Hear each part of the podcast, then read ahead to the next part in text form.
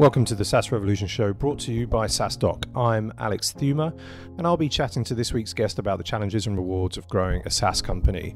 Before that, I just want to let you know about SaaSdoc Remote, which is our online conference happening on June the 10th and 11th. It's all geared around the three pillars of helping you, our SaaS founders, execs, companies, VCs, adapt, survive, and thrive during these times.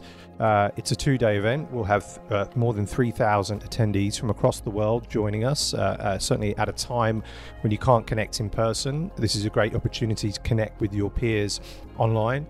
We'll have more than 150 speakers, including the likes of David Heinemeier Hansson from Basecamp, Bill McKitis, former CMO at Slack, at Zendesk and Salesforce, David Scott, Thomas Tungus, and more. So everyone who is anyone in SaaS will either be there or be speaking. It'll include a virtual expo floor, networking and engagement, actionable keynotes and panels, interactive workshops and roundtables, matchmaking sessions, and lead generation opportunities for your company.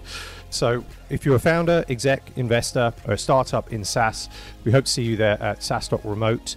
Use the code SaaSRevolution to get a discount of 20% off your tickets. They're already pretty cheap, starting at $129, so guaranteed to get much more than 10x ROI. We hope to see you there. Go to sasdoc.com/remote. Now on with the show. Welcome to the SaaS Revolution show. Amir Salihefendić, CEO and founder of Todoist. Welcome, Amir. Thank you, Alex. It's a pleasure to be here. Great to have you on the show. Been wanting to have you as a guest on the podcast for a while, and also as a speaker at one of our SaaSDoc conferences. They're actually delighted to do both within the space of 2 weeks. And also, this is the first time not only that we're speaking, but also the first time that I've ever had a guest on the show that's called in from Santiago in Chile. Perhaps as we ask, a little bit about, who you are as a person, we can get some insights as to what you're doing in Chile. But so let's roll into it and ask, who is Amir Salihefendić? Sure, yeah. So I was born in a tiny town in Jajce, Bosnia. So it's kind of like a very beautiful town. There's like a huge waterfall in the middle of it. It kind of also very old town. There's like a castle at the top of the town and like a Game of Thrones like a construction around it. So that's where I was born. Like my family has lived there most of the, many years, probably over 500 years. And then due to the Bosnian war in the 90s, we had to flee, we lost everything and we had to restart our life, and we restarted in Denmark. And I basically grew up in Denmark. And then maybe for the last over 10 years, I have basically lived around the world in different places, not only visited, but actually lived there. And I live in Taiwan, in Chile, in Portugal, in Spain. And that's basically I met my wife in Chile, the living and traveling in the outside. And basically, so I split my time right now between Barcelona in Spain and Santiago, Chile. Very nice. I've done a bit in South America, but I've never been to Chile. I get the pronunciation right, but we have some South American colleagues, and they always laugh at my pronunciation. And so, as we mentioned, you're the founder of Todoist. So first of all, what does Todoist do? And tell us a little bit about why you founded the company, and some stats around the company as well. So actually, Todoist is what we are best known for. It's the product that we do, but the company itself, it's called Doist, and we are basically a remote-first company. We have been at this for over 10 years.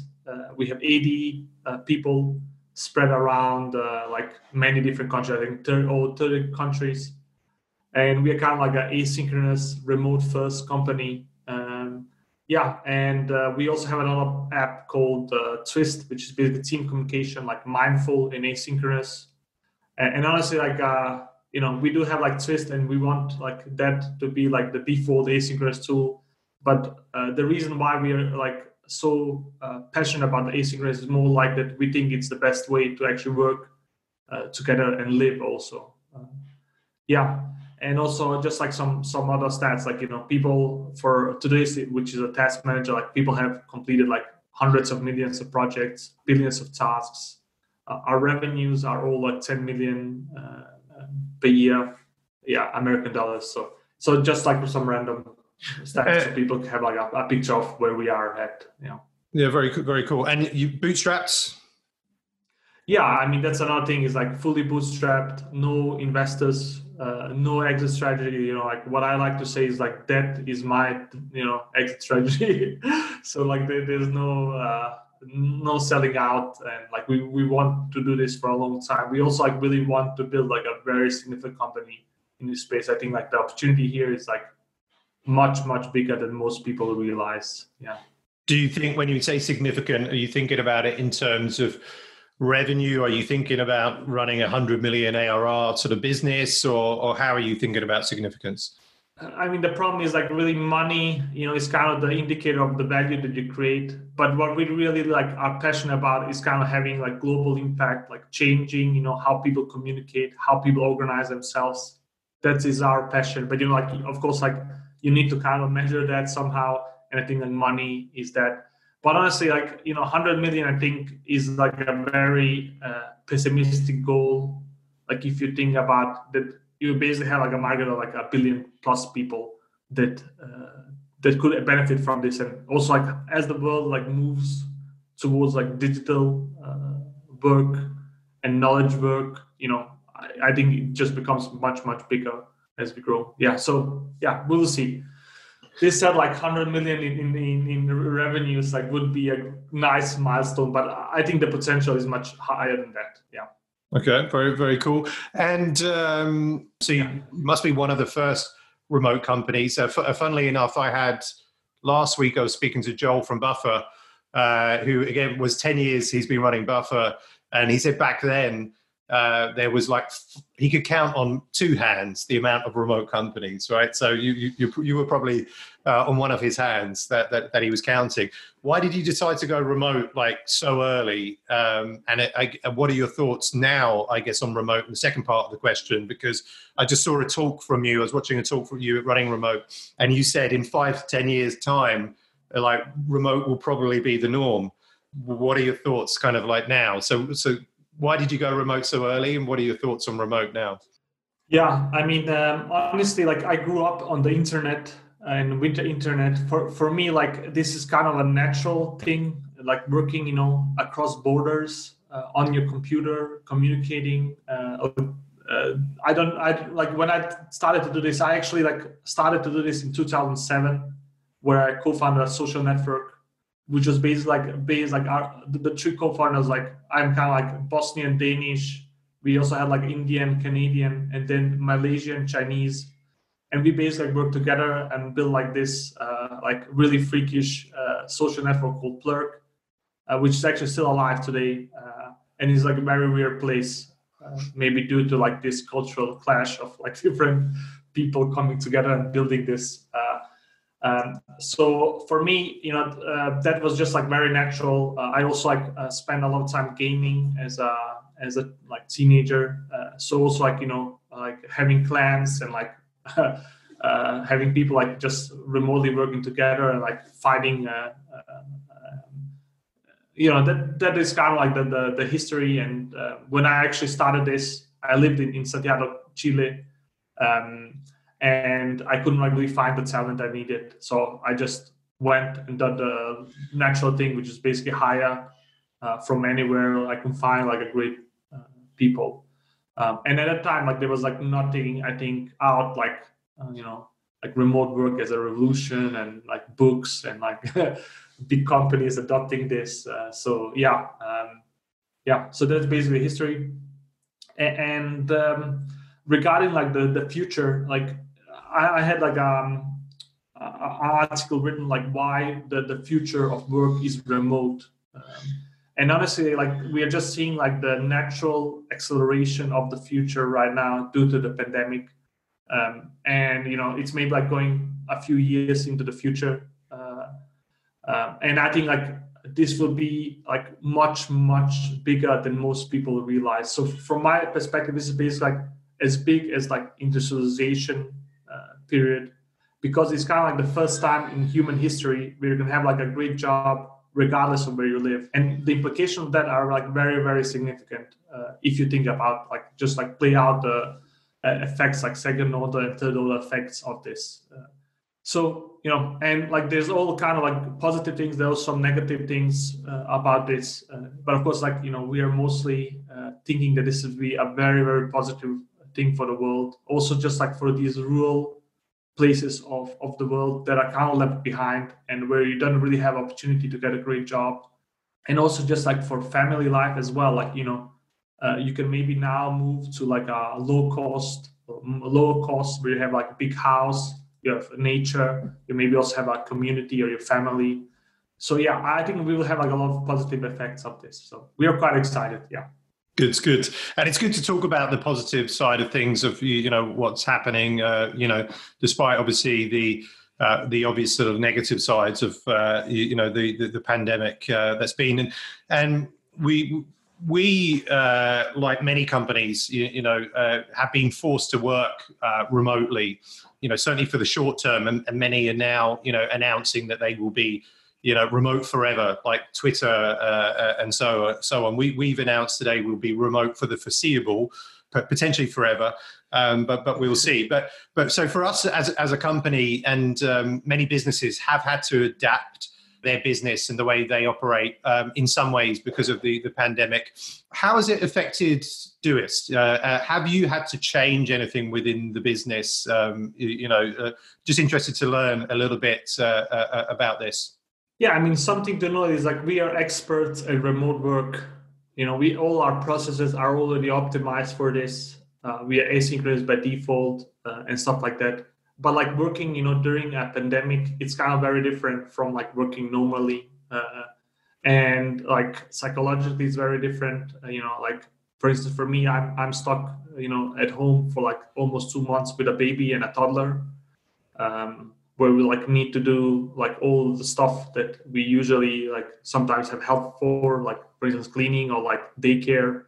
So, and then you also have like just like right now the growth of the virus kind of exponential in Chile. So there's a lot of like problems with that. Just like, you know, you don't really know what will happen. We also have the riots. Yeah. So, you know, like it's remote work in like the extreme version. And I think like if people can actually make this work in this environment, like remote is much, much, much better when you actually are not in the pandemic, because you basically have like freedom. You know, you can go to a coffee shop. You can, you know, spend more time with your kids. Like people have a lot of freedom and flexibility. And right now, I don't really think we are taking advantage of that. So, you know, like in the company, I think like productivity wise, I don't think it has affected us, but like mentally, you know, I think there's a huge drain on people. You know, we need to recognize that. Are you doing anything in particular around that? So thinking about, and actually, so I'm a member of this entrepreneurs organization. One of my sort of groups sent this sort of message today, just sort of thinking about just the mental sort of health and well-being. That, you know, generally, you know, he's a person that, you know, everything is fine, doesn't really think about mental health and well-being, and, you know, you just get on with it is his sort of mentality. But having been, you know, confined, you know, in a kind of small space, you know, without that ability to meet other people and so on, it, you know, it takes its toll. As an employer, you know, to 80 people, what have you done, you know, if anything, to kind of, you know, recognize this, or is this something that you're just thinking about at the moment? Yeah, I mean, honestly, like I think something that like leaders and companies need to do is kind of like lower the expectations and don't like pressure people in this kind of environment. So we have, for instance, like, you know, extended, like we usually work in like 1 month cycles. We have extended them by a bit. And we also accept that, you know, like maybe we're not going to hit all of our deadlines and stuff like that. Yeah, so I think that's something you can do. And honestly, I think also like we're probably going to get into this, but like the current work environment that most people are greeted with in this remote is kind of like chat rooms and Zoom calls all day long. And I think this is also like a huge fatigue for people, especially like if you have kids. Like yeah. For me, actually, like I have tried to just like do as few, you know, meetings as possible, because I just don't have time, you know, to block like 5 hours per day in calls. So I think also the culture that most companies promote and do is really not very healthy in this kind of environment. Yeah, so that would be my two tips is lower the expectations, accept more, missed deadlines and stuff like that. And then also combine it with less meetings and less synchronous work. Yeah. And also some other stuff we have actually increased the amounts of hangouts we do. So just casual hangouts we do so people can just chat and meet other people and talk with other people. So that's also something you could do for you folks. Yeah. So I'm super keen, as I'm sure the audience are, to learn more about asynchronous communication and culture, and also as you say, and I think I've heard you speak about it before. Just about the fact that often, and I remember maybe it was at Running Remote, you showed, you shared your calendar, right, and say this is what my calendar kind of looks like, right? And if you compared it to my calendar, which was nothing but meetings, right? I was wow, I was very curious to see how you can operate, a business and, a business that's doing 10 million a year, 80 people across the globe without, all of these meetings. And I know we run different businesses and everybody does. But I'm super curious to kind of learn about that, because you mentioned meeting fatigue is real, Zoom fatigue is real, right? And combining the both, you get even more tired. So let's talk about asynchronous, I guess, kind of first, because I never heard this term or didn't really, fully wasn't aware of it before a couple of months ago and before the kind of shift to remote. So what is asynchronous communication? And then how do you guys implement it? How does it look like at Doist? Yeah, I mean, I think the best way to understand it, and this is actually a term I think that Matt from Automatic uses, and Automatic's kind of over 1,000 people all working in asynchronous, remote first environment. And something to think about, it's kind of a spectrum, and you have different levels. So you start level one is basically office work, everybody's just in the same place. Level two is kind of maybe you work some of the days outside. I'm actually unsure how he defines it, level 2 and 3, but it's basically a partial thing where you basically have it's mostly office work, but just in a remote setting. And then I think it becomes really interesting when you move into this, I think it coins it level 4, which is basically asynchronous by default, which we kind of naturally, I've never heard about this before. We have just basically naturally adopted this because it's kind of the natural consequence and evolution of how you actually go into this. Because when we started out, we actually also started out using Slack and a lot of meetings. And then suddenly you find out you actually want to hire people from different time zones, but you actually don't really want to work all times of the day and have meetings, at 1 a.m. and 2 a.m. or at 5 a.m. in the morning. And then you also figure out being stuck in chat rooms as well. And for instance, if there's a conversation going on and you're not part of it, when you maybe wake up, decision will be made, or maybe there will be 2 other conversations started in the same chat room, and then basically you need to be connected all the time, and this really, especially as a leader, I think this is very, very problematic. And then you've kind of tried to think about what is actually the solution here. Is it to hire people just from one time zone? But then you kind of limit yourself, and some remote teams do this, where they basically hire from a few time zones and then they have synchronized time. But for us, we have already hired great people from all around the world. And even if you just hire, really great people from Europe and eastern coast of US, you will have a problem with time zones. Yeah. And then asynchronous, kind of the natural thing is you need to move more communication where you don't need to have a response right away. And you also need to make the communication much deeper and more thoughtful. So for instance, when I deliver a message to somebody or a comment, it needs to include all the information. It can be one liner, hello, are you there? And then I blab about the problem. I kind of need to compose, the message. And then when I do that, I don't need to expect the answer right away. And when the person responds, like they actually need to also respond back with like, you know, a lot of like knowledge or like a payload needs to be high in their response. So I think it's basically that is like, you need to shift more of the communication to be like asynchronous. So like, it's not real time. You don't need answers in real time, and you can basically wait. And for us, like we have a rule that people need to respond in a matter of 24 hours. Yeah. And of course, like also something you learn, like when we actually started this journey, like we started in saying, okay, like meetings are very bad. All synchronous communication is very bad. And then we just went 100% into asynchronous. And you quickly find out, like, you know, that is not really a good solution either. So what we basically find out is like you need to find a sweet spot, basically like asynchronous default, like maybe 60, 70%. Then you need to layer in like meetings. You also need to have like channels where you can actually contact people, especially like in development, like, you know, if somebody has like pushed something and broken everything, you know, like you need to have a phone number you can call to. And what you find out is like, we do have like these synchronous channels, but we use them like only when it's like strictly needed. And then everything else is asynchronous. Yeah. So I hope I gave like a good overview of this. Do you, just thinking about, so again, I'll draw from our experience and using Slack, as you say, the like great tool, but it can create, you know, a lot of like bad habits and even productivity issues, even though it's a productivity tool, I guess. And what we found in our team, even though like when we were, you know, in the office, people would communicate via Slack, even though if your colleague is, you know, behind you. And then often there was this kind of pressure that if somebody Slacks you, you have to respond immediately.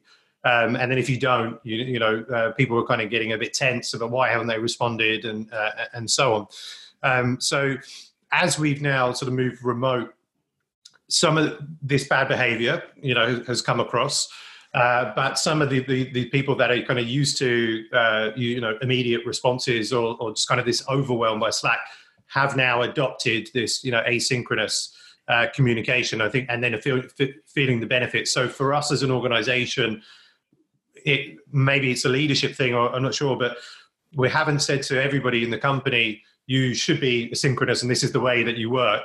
But some people are adopting it by themselves kind of slowly. And I wonder if you've seen that and if there is a right or wrong way around that, you know, should we let it grow organically, or, you know, should I be saying to people, hey, you know, have you heard of asynchronous communications? Maybe this is a better way of working. Have you any opinions around that? Any advice even? Yeah, I mean, honestly, I think like the tools that you use inside an organization shapes the culture that you have. And I think there's like there's probably a law. I'm unsure which law it is, but basically like, you know, the tools that the organization builds is kind of reflected of like the culture and organization they have. So I think that's something to think about is, you know, of course, like I think you can make it like Slack work in an asynchronous, like more asynchronous manner, but really the, you know, the whole experience is optimized towards like real-time chat. And a lot of like the patterns that I use there are kind of optimized for that pattern. You know, I think you kind of make it work, but it's not really like the pure and the best experience that you have. And I think also something to note is once you move to kind of like more asynchronous culture, like documentation and written language becomes like much more critical. So for instance, like a lot of like also us, like, you know, our handbook, like we actually started our handbook very late, I think like some months ago. But overall, right now, like it has, I think, 2,000 commits from like many different people. So basically, like, people are just like jumping in and embracing this. And if you also like look at some other cultures like GitLab, you know, they have like their handbook online that has like 4,000 pages, like documents everything, and it's basically like a documentation first culture. I think like this is also really, really critical, like having the knowledge base and also like decisions, like being documented, the processes being documented. This is also really a big part of actually moving into like a more asynchronous space. And I think also like for another thing, I think there's also a side effect, and maybe also just natural progression towards this is kind of transparency. So most of these like organizations that have adopted like this are very, very transparent. And like even like in Doist, like the only thing that is not public are kind of salaries. Everything else, including like leadership discussion, product discussions, everything is just like public. Everybody can see them. Everybody can see how decisions are made. And I think this is also really, really important. And also just like a side effect, because you can't really see people face to face in office environment. So you actually need to share knowledge in a different way. And I think like documentation and like written form is the way to go. Yeah. Just on this transparency then, so everybody can see everything, like decisions that the top management are making and right through the company. What tools are you using? Where is all this communication and all this transparency sitting? We'll be keen to learn about that. Yeah, I mean, honestly, so for us, we use Twist, of course, our own tool as the baseline, where we basically have channels and chats, and most of these channels, I think maybe 99% are public by default. And everybody can join them or preview them and see discussions inside them. So that's one tool that we use. And then we also have I don't actually think tools are that important. It's more having a knowledge base. So maybe you could use Notion, or you could use Dropbox Paper, or you could use Google Drive or even Word, to kind of really have a knowledge base that you kind of build collaborative with other people. I think that's the powerful thing. And so talk to us a little bit about your empty diary, and maybe I'm exaggerating it a little bit, but what I saw, I know you're a fan of deep work, or I believe you're a fan of deep work, you don't do that many meetings, right? So talk to us about that, why you would not do so many meetings, how that helps. Again, if looking at, and I don't know about our listeners, but for me, I've only just moved to a model whereby in the mornings I try not to take meetings, and that's my deep work time. But it's kind of interrupted a little bit by, we've got our daily huddles, and then there's a bit of conversation that kind of continues from that. So I might get an hour and a half of uninterrupted work if I'm lucky, and then in the afternoon it's just nothing but meetings right through to the end of the day. And then I'm exhausted, which I'm hoping will change at some point. So I'm really keen to learn about how you do it and how that works, and when you implemented this sort of method.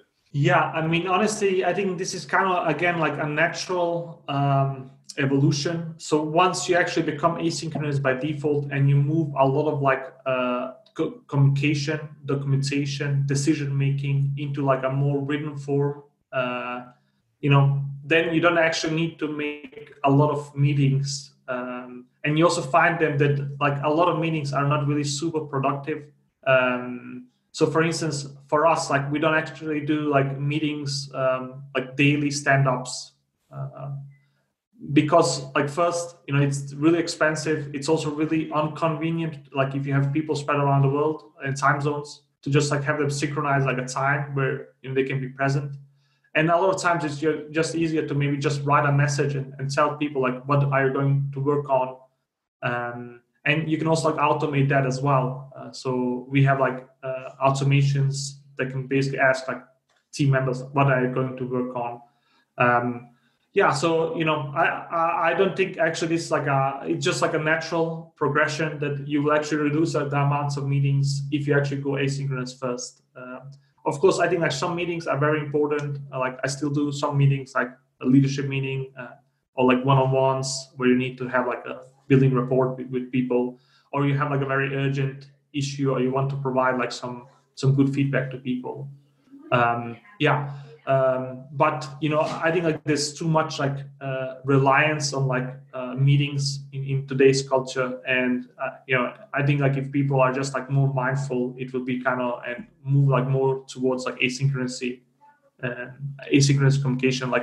I think you will eliminate meetings by like a side effect. How many meetings do you, on average, do you have a day or a week? I mean, internally, it's only a few. So I have like a product meeting, like a CXO meeting with my leadership team. And then I have some like maybe a few one-on-ones. So that's about it. And then I do have like some external meetings with like external leaders or podcasts or whatever, interviews that I do. Yeah, so maybe like 10 in total or something like that. Yeah. Okay. Very cool. And a couple more questions. So as you mentioned, obviously, pretty much the whole world is working remotely right now, and most of them for the first time. Do you have any kind of like top tips for those that are just, adopting remote work? Obviously, we've covered, asynchronous communication, but anything else like around that people should be thinking about as we're either in this temporary remote, position, or even, again, many of us thinking about it for the much longer term? What are your kind of tips as being a 10-year sort of vet? Yeah, I mean, honestly, like something that we have done, like for us, it's kind of more like a religion than actually like a business concept. So we have actually blogged and written about this for the last like 10 years. So we have like this blog where we have like our best like ideas posted, and then we have also actually written something called Twist remote guides with other companies, where we basically like taken everything we have learned, doing this for 10 years, and basically documented everything. And it's like really deep, and goes like onto many different topics. For instance, like hiring, like if you actually want to hire people remote, if you want to onboard them, how to communicate, how to do project management, how to do design, how to do engineering, and I think we have probably also written about marketing and finance. I don't know. I mean, everything you can actually think about, like we're probably blogged about it. And I know like some other companies have as well. So GitLab, for instance, it's like 1,000+ people company. They have like a handbook where they basically document everything. I mean, some of it is kind of like, it's kind of very different cultures from ours. So they do a lot more meetings and actually but they have also much more transparency as well. So basically for them, like you can actually go in and see how they are structured, how they communicate internally. And you can even like see the schedule of the CEO and like it's kind of insanity. And then you also have like Buffer and Basecamp as well, who has also done like an amazing job just like documenting and inspiring people. So honestly, I think there's like a lot of great resources on how to get started with this and how to adopt this. And honestly, like for us, like a lot of people are forced into this, but we think it's kind of like the future of work. It's where everybody's going. And if you become good at this, there's like a lot of stuff that is unlocked, like freedom and hiring like amazing people from anywhere. And there's like all kind of side effects based on this. So like we're very, very, very excited about this. So yeah, we'll see where this will go. Good stuff. You're, as we mentioned at the beginning, you're speaking at the upcoming SaaSDoc Remote Conference on June the 10th and 11th. Do you know, as of yet, it's a couple of weeks away, what you'll be speaking about? Honestly, like I would really like to speak about like remote work, asynchronous communication, culture, and like why this is actually like the future of work. So that's kind of like the stuff that I'm very passionate about. And I think really like we can improve the world by going this way. So, that is my hope. Yeah. Cool. Good stuff. Well, looking forward to that. And we always ask our guests how they stay healthy and sane as leaders with, within their businesses.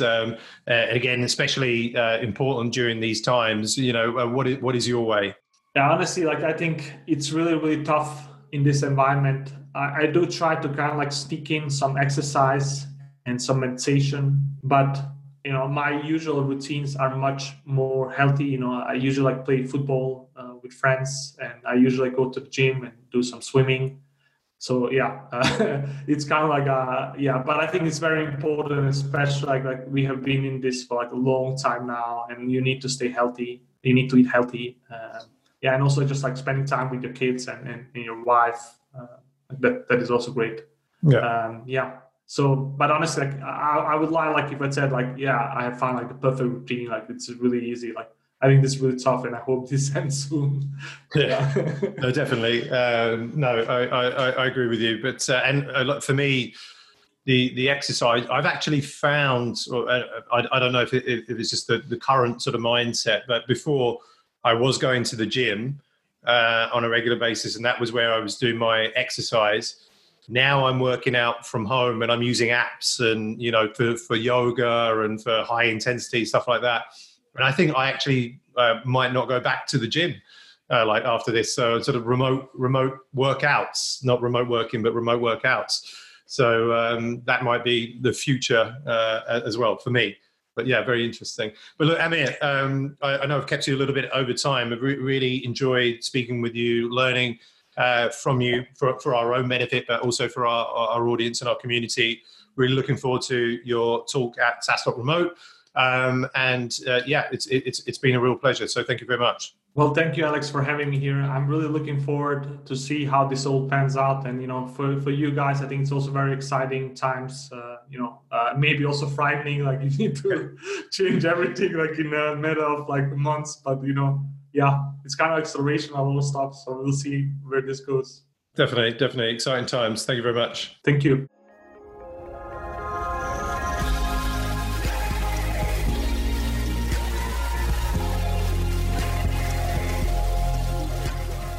Thanks for tuning into this week's episode of the SaaS Revolution Show. I hope you enjoyed it. If you learned something from it, check out SaaSdoc.com/remote for SaaSdoc Remote, our online conference, which is coming up on June the 10th and 11th.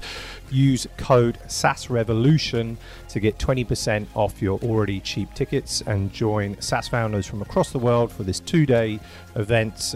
You know, I am biased, but it looks like the best conference happening in June online. And yeah, hopefully we'll see you there.